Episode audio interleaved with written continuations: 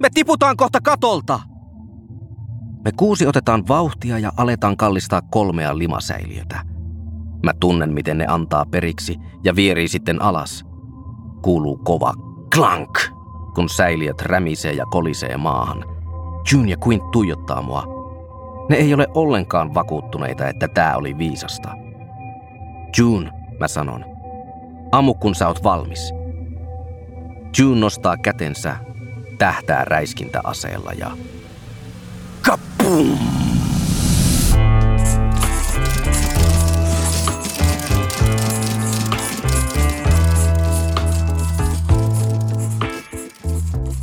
Tämä on Kristan lukupiiri ja tässä podcastissa keskustelemme kirjantekijöiden kanssa. Mua kiinnostaa loputtomasti, miten taiteilijat raivaavat taiteilleen tilaa, millaisen tien kirjantekijät ovat kulkeneet ja millaisia lukijoita he itse ovat.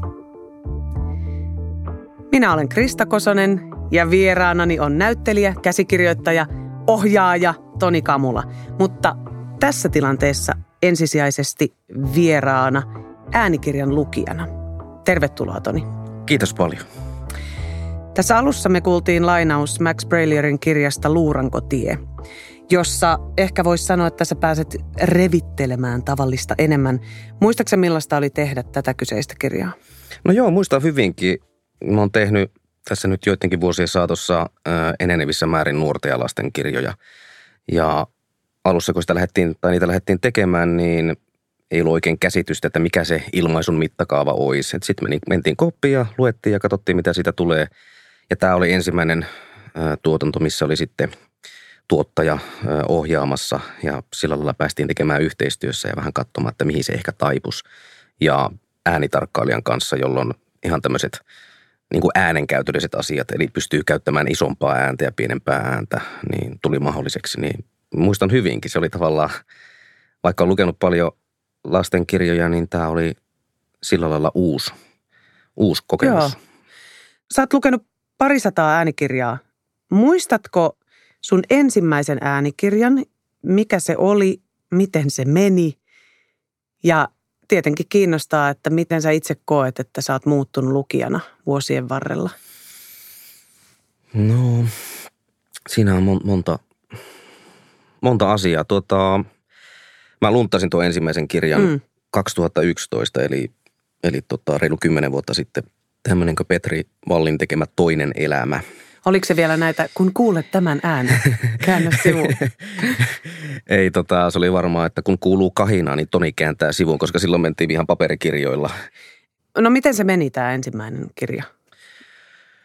No mä olin hiljattain valmistunut teatterikoulusta. Kaikki jännitti. Ää, ikinä en ollut lukenut ääneen muuta kuin näytelmätekstejä.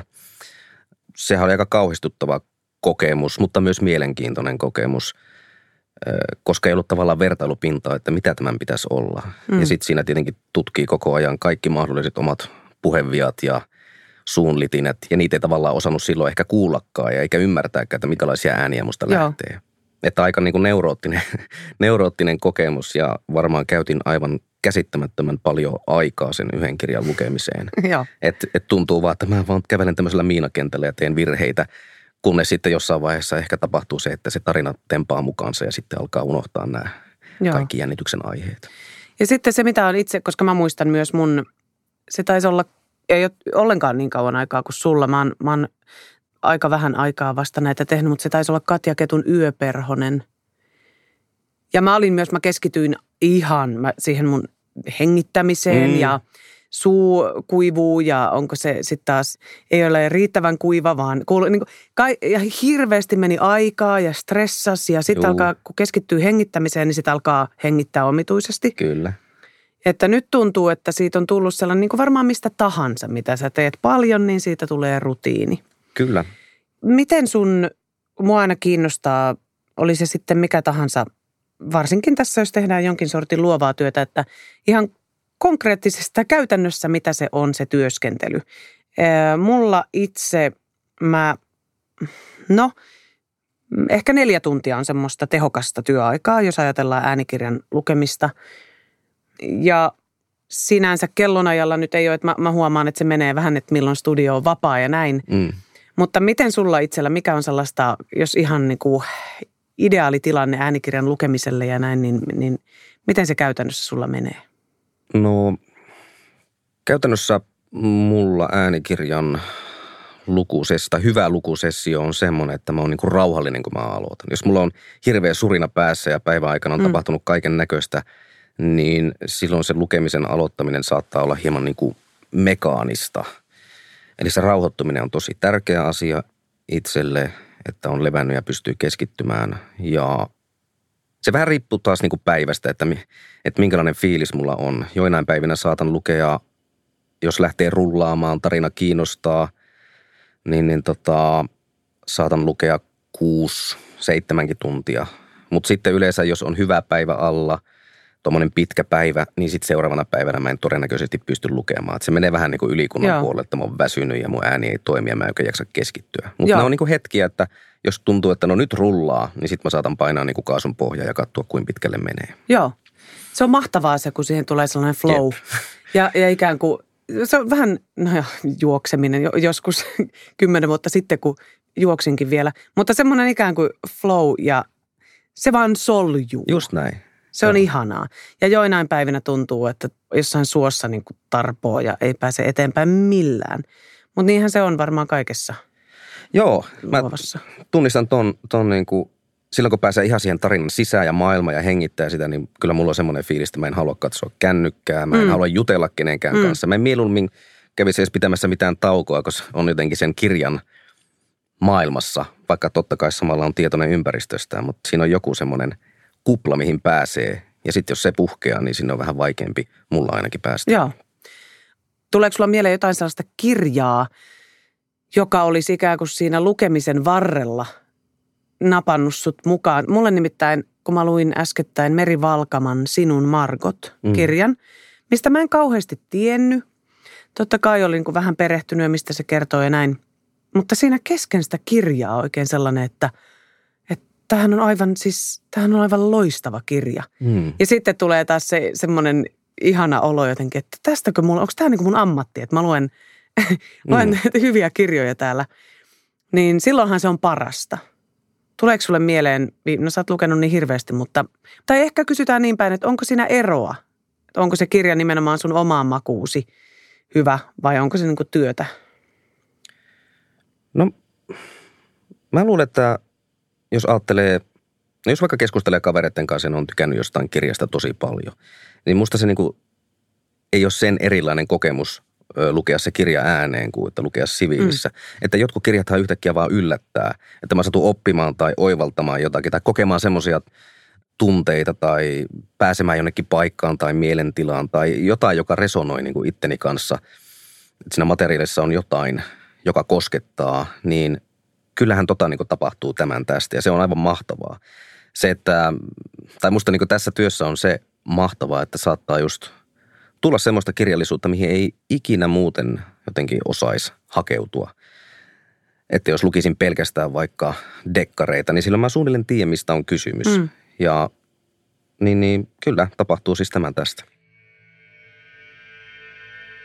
Varjot harovat pitkin seiniä saavat kiiltävät pinnat himmertämään värittöminä ja television pimeästä ruudusta he näkevät itsensä, näkevät kuinka sen suuri silmä katsoo heitä.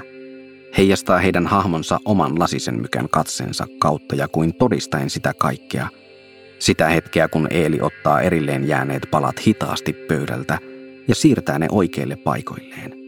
Vaivattomasti, hitaasti, eriväriset murretun sävyiset pahvinpalat tummaa lasipintaa viistäen. Hän siirtää ne rauhallisesti sormenpäillään kuin lukisi pistekirjoitusta, pitkää menneisyydestä kertovaa lausetta, historian uumeniin painunutta kronologia. Kaiken jälkikäteen selvittävää esipuhetta niin kuin että kaikella tähän astisella oli kaiken aikaa johdonmukainen, ennalta määrätty lopputulema. Tässä kuultiin pätkä lukemastasi Miki Liukkosen Elämä-esipuhekirjasta – joka on massiivinen teos, yli tuhat sivua. Ja mä voin heti sanoa tässä itse, että tästä sun lukemasta äänikirjasta oli minulle suurta apua, koska haastattelin Mikiä mun lukupiirissä Ja mä sain tämän kirjan sillä tavalla, että no en mä tiedä, olisi mulla vähän aikaa vai ei, mutta se on yli tuhat sivua. niin, niin kyllä siinä, että okei, että nyt täytyy todella, olisi pitänyt olla semmoinen ihan vaan aika varattu sen kirjan lukemiseen. Ja mä halusin tietenkin valmistautua. Musta on sietämätöntä, kun haastattelija sanoo, että no mä en ole nyt ehtinyt nähdä sun leffaa, mutta, tai mä en ole nyt ehtinyt. Niin mä huomasin, että nyt alkaa niin aika loppua, niin siirryin sitten äänikirjan pariin ja siellähän oli sun mun mielestä aivan loistavasti ää, lukema elämä esipuhe, niin kiitos siitä. Ja, ja näillä yhdistelmillä kirja ja äänikirja sain sen loppuun. Ja kirja on mun mielestä aivan briljantti. Mitä mieltä sä olet ihan, millainen urakka se oli sulle? No se oli aivan mahtava urakka. Se on pisin äänikirja, minkä mä oon ikinä lukenut. Se oli 53 tuntia ja jotakin päälle. Ensinnäkin se massa. Mulla on, en mä tiedä, varmaan jostain vanhoista lapsuuden kilpaurheilu jostain niin fetisseistä, että, että niin vitsi mikä urakka, ihan mahtavaa, Joo. pakko ottaa haltuun. Ja Liukkona, joka kirjoittaa uskomattoman hienoa kieltä ja niin pitkiä virkkeitä välillä, että mihin tämä ajatus päättyy, niin tavallaan siinä oli niin monta haastetta, paitsi sen niin kuin sisältö, joka on kiehtova, niin sitten myös niin kuin teknisesti, että miten mä pystyn kuljettamaan tämän ajatuksen sillä tavalla, että se tulee kuulijalle Joo. perille.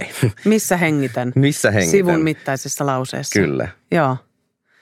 Mulla ehkä nyt kun tuli noista urakoista ja äänikirjoista mieleen, niin mähän luin tämän Uuden testamentin, uuden painoksen. wow. Niin se oli myös sellainen, että okei, nyt lähdetään. Joo. ja seuraavat kaksi viikkoa tätä tullaan täällä painamaan. Mutta oli myös ihan äärettömän kiehtovaa. Joo. Sehän alkaa sellaisella nimiluettelolla. Jep, no niin. Ja, mutta sitten kun ajattelin, että no, jos mä tämän nyt selätän, niin kyllä tämä. Mutta se on kiehtovaa se, se, että jos sitä on sitä materiaalia myös. Ja sitten jos se on hyvää. Siis siinä tapauksessahan se ei ole kauhean kiehtovaa, jos, jos tajuaa jo sivulla 25, että okei, jaetaan tällaista ja tässä on vielä tuhat sivua jäljellä, mutta tota, joo, no, mutta tuota, kiitos siitä. Se oli, se oli musta tosi hieno. Ähm, onko sulla, jos sä ajattelet sun lukemista, niin miten sä ajattelet tätä äänikirjan äänikirjan lukeminen, kun mä itse ajattelen, että se tehtävä on välittää se teksti. Mm. Ja toki, jos on paljon henkilöitä ja muita, niin, niin vähän erotella niitä, mm. millä tavalla ne puhuu. Mutta semmoinen varsinainen ilmaisu tai joku suuri tulkinta, niin se, se on sitten siellä kuunnelmassa.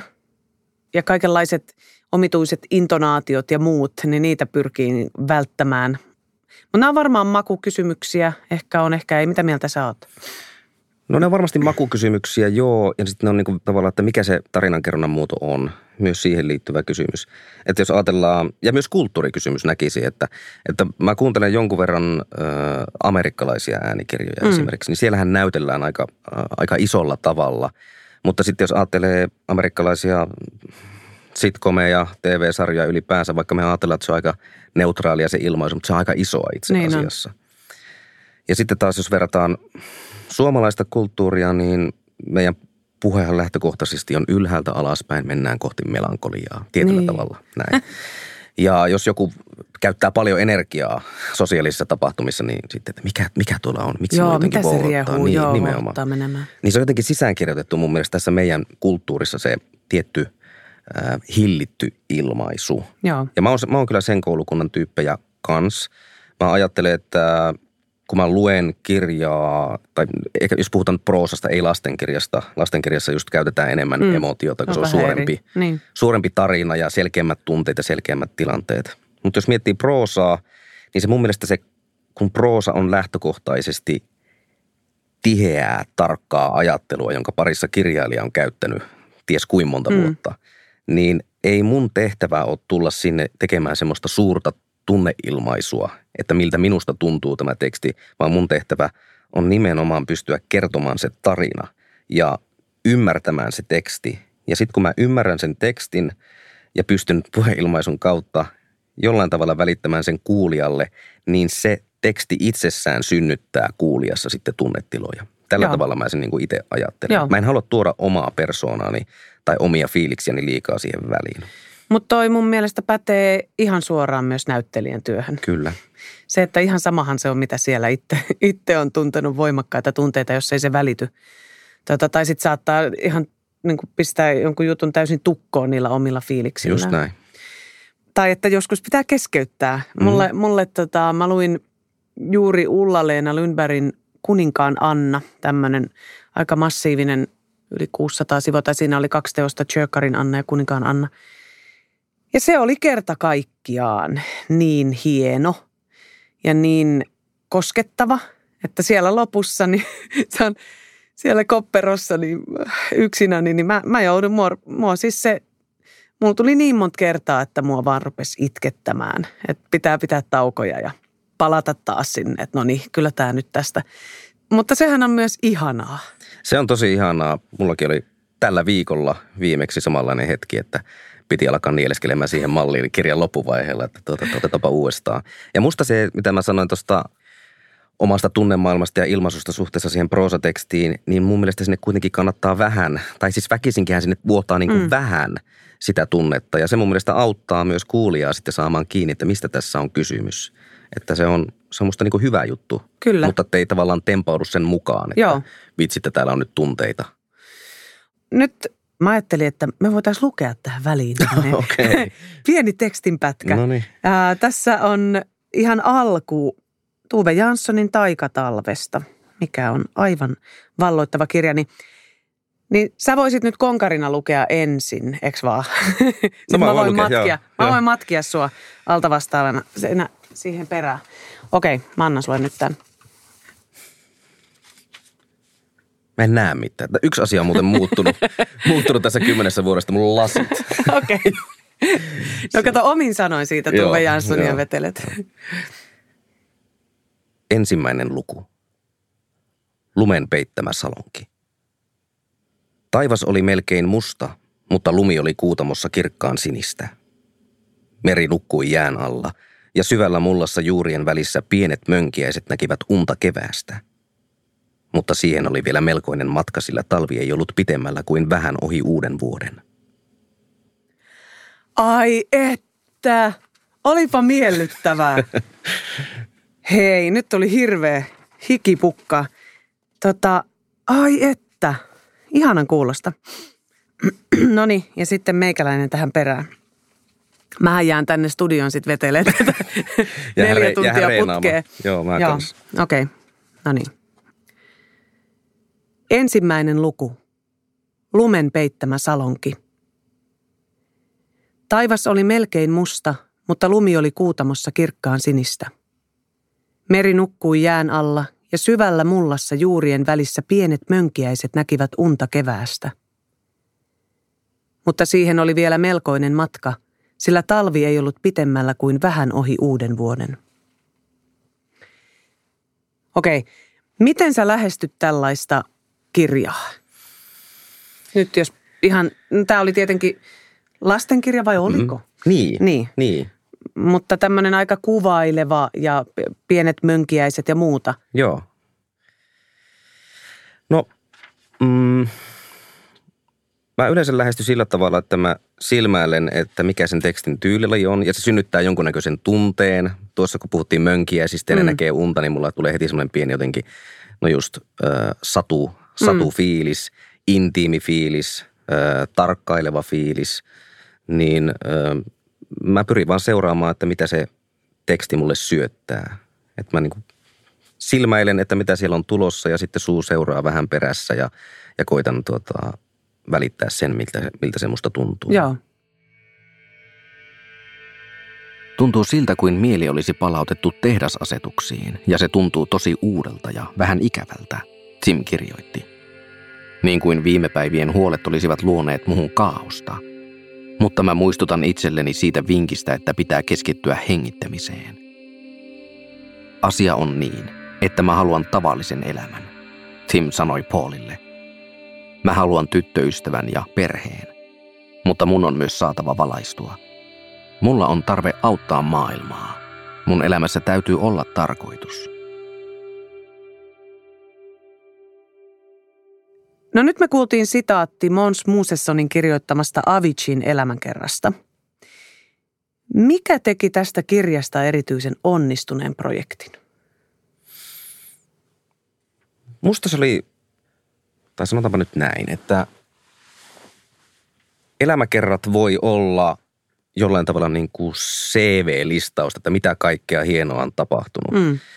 Ja tässä Avitsin kirjassa musta oli älyttömän hienoa semmoinen niin kuin kriittinen suhtautuminen siihen, mitä tarkoittaa olla tähti, mitkä kenties taustat, kasvuolosuhteet vaikuttaa siihen, että joku pyrkii esimerkiksi tähteyteen. Ja sitten siinä oli vielä myös sitä viihde- ja musiikkikoneistosta, joka sitten jollain tavalla vaikuttaa sen tähden elämään. Niin se oli tavallaan niin kuin monesta eri näkökulmasta onnistuttu käsittelemään sitä ilmiötä Avicii. Kuitenkin, kuitenkin tavalla, että se itse Aviciin henkilö jää jollain tavalla tavoittamattomaksi, jolloin, jolloin musta se on niin terve lähestyminen, että sitä kuvataan kriittisesti ja monesta eri näkökulmasta. Joo. Se oli musta hienosti kirjoitettu ja toimitettu kirja. Joo. No, oliko se sulle yllätys siinä lukiessa, että se, se jotenkin nappassut siinä mukaansa? Ja tuli, tai ylipäänsä, että muodostuuko näihin kirjoihin yleensä tai usein joku erityinen suhde niitä lukiessa? Koska kuulostaa, että esimerkiksi tähän muodostui hetkeksi. Joo, kyllä. Siis jotkut kirjat ehdottomasti koskettaa eri tavalla. Mm. Että onhan tossakin, jos mietitään meidän ammattia, julkisuuteen liittyy tiettyjä elementtejä, julkiseen ammattiin liittyy tiettyjä elementtejä, että sä oot koko ajan katseen alla, sun työtä arvioidaan, mikä mun itse niin oma suhde siihen on. Ja sitten niin kuin, vaikka kaupallisuuden voima, mitä se tarkoittaa yksilön elämässä ja artistin elämässä, niin kyllä siellä on, ja tai Jotenkin musta, niin. Niin tarkoitatko, niin. että sä löysit siitä jotain samaistumispintaa myös omaan elämään, jotka oli sitten hyvin kirjoitettu tai hyvin sinne kuvattu?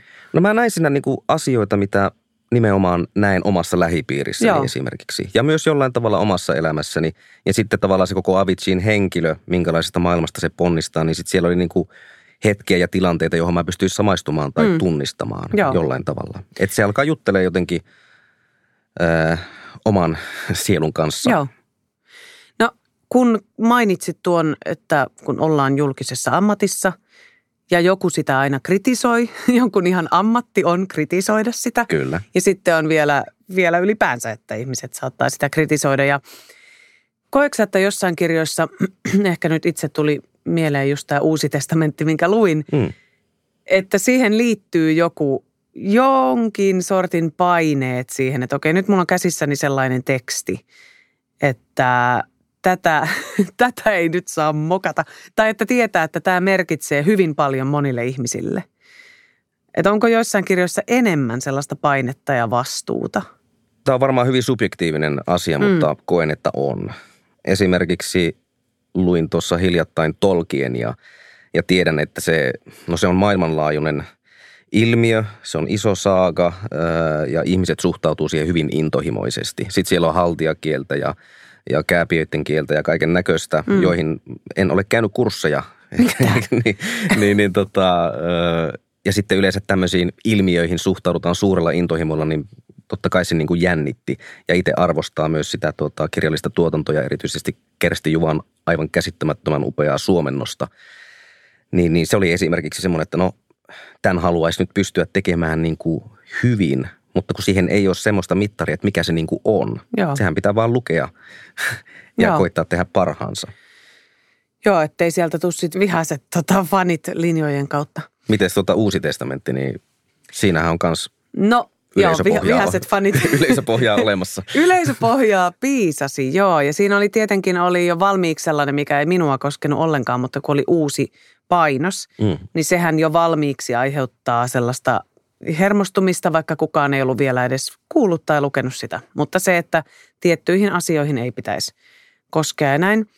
Um, ja mulla oli paineet, koska kun mä aloitin sitä lukemaan ja se tosiaan alkaa sillä nimiluettelolla ja siellä oli pleksilasin takana oli varmaan kahdeksan henkilöä, muun muassa niitä kääntäjiä ja Bibliaseuran porukkaa ja muuta, jotka kuunteli sen.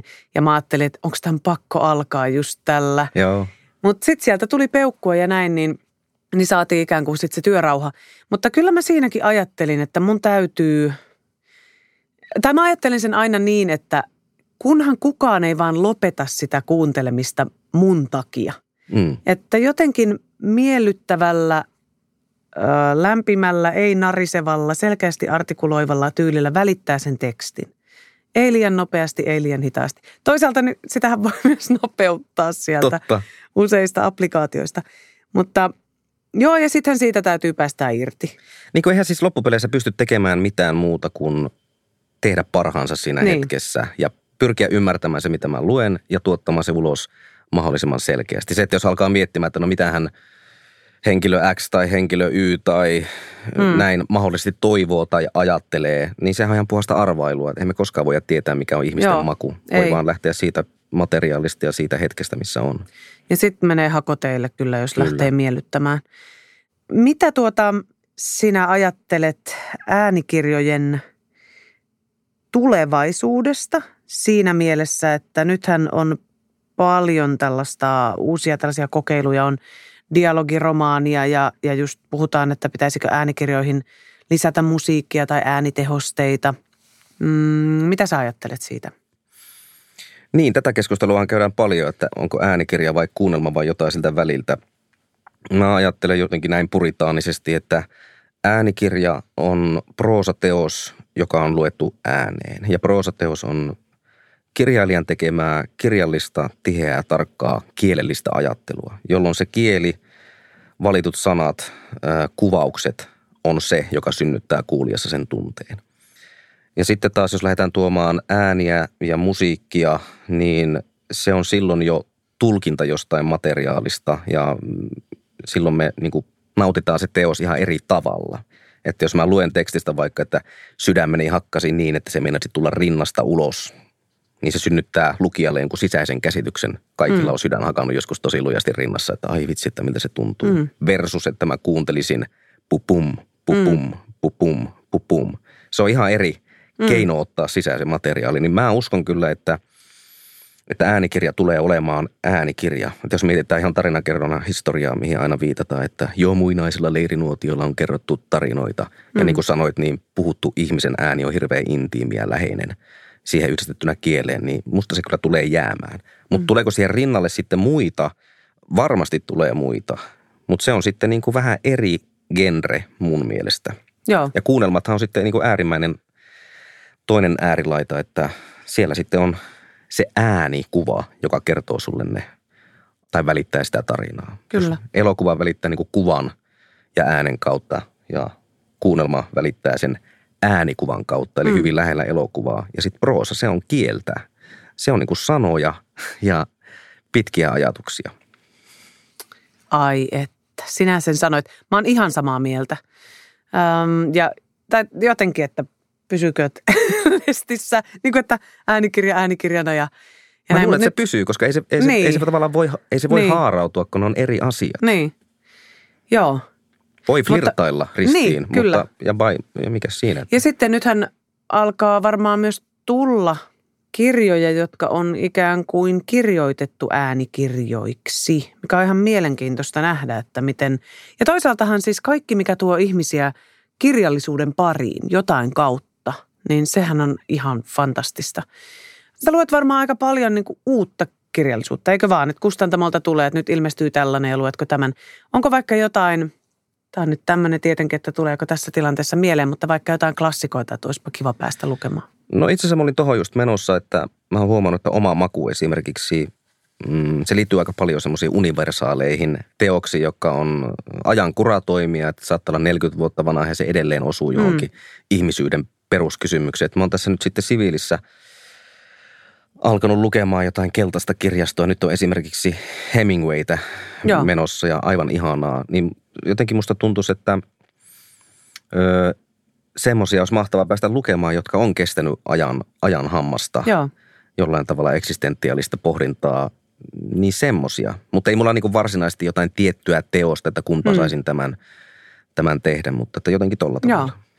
No tämähän olisi ollut mun sitten seuraava kysymyskin, kun mä aina kysyn jokaiselta vieralta, että millaisia kirjoja sä luet vapaa-aikana tai juurikin, että mitä sä luet nyt. Onko jotain Hemingwayn lisäksi, mitä oot viime aikoina lukenut? No sitten on aika paljon ammattikirjallisuutta, mitä, Mm. mitä luen vaikka dramaturgiaan ja käsikirjoittamiseen liittyy. Että mulla yleensä on niin kuin jotain ammattikirjallisuutta menossa printtiversiona ja sitten on joku fiktio siinä, siinä rinnalla. Onko se semmoinen lukija, että sulla on monta kirjaa kesken? Vai pitääkö sun lukea se yksi romaani loppuun, jotta sä voit aloittaa toisen? Mulla on yleensä yksi fiktio kesken, mutta sitten saattaa olla fiktio ja tietokirja tai joku tämmöinen niin rinnakkain. Okei, okay. mulla on siis, mulla on niin kuin mä siellä asunnossa joka pöydällä ja kulmalla ja yöpöydällä ja sängyllä on joku kirja, joka Joo. on kesken. Mutta sitten kun on semmoinen levoton persoona, niin musta tuntuu, että se ei, mä oon siitäkin ottanut sellaisen paineen pois, että Joo. kun on ollut jotenkin, että miten, miten mukaan tälleen. Ja, niin ei, se sopii ihan hyvin. Joskus johonkin tilanteeseen, että nyt mä luen tota ja nyt, että tietenkin jos menee pitkä aika, niin sitten se on vaikeampi niihin palata, mutta, mutta joskus se on sekin, että lukee jonkun yhden lauseen jostakin ja on, että aa. Että ne on niin jotenkin silleen, että mä, mä ajattelen kirjoja ja kirjallisuutta ja runoutta ja kaikkea, että ei pitäisi olla sellaista jotain tiettyä kynnystä, että tällä tavallahan pitää lukea. Koska mm. se ehkä myös pitää ihmisiä loitolla tai pitää nuoria loitolla ja muuta, että, että on joku tietty tapa tai tiettyjä kirjoja, mitä pitäisi lukea tai jollain tietyllä tavalla. Että ehkä äänikirjat myös madaltaa just sitä kynnystä. Joo, ehdottomasti. Mulla on sillä vielä, että jos on lukenut jonkun itselle niin kuin mielekkään kirjan äänikirjaksi esimerkiksi, niin sitten mä oon saattanut ostaa sen printtikirjan hyllyyn ja sitten aina kun silmät osuu siihen, niin mä muistan, mitä siellä tapahtui ja mistä, niin kuin mistä siellä juteltiin ja sitten saatan niitä niin kuin selailla välillä. Mutta yleensä tosiaan se yksi fiktio, on, Joo. yksi fiktio on kesken ja varmasti vaikuttaa se, että yleensä sitten kun studiossa lukee äänikirjoja, niin ne on nimenomaan fiktiota. Että joku fiktio on aina sitten studiossa käynnissä ja sitten kotona ja niin. Niin, joo. Kyllähän siitä tulee luettua ihan valtavasti, kun lukee äänikirjoja, mm. jossa pä, jossakin päivittäin luet. Mm. Kiitos Toni Kamula. Kiitos paljon. Tämä oli todella mielenkiintoista. Sinä olet kuunnellut Kristan lukupiiri-podcastia. Kristan lukupiiri on myös Instagramissa, minun omassa profiilissani Krista-Kosonen sekä hashtagillä Kristan lukupiiri.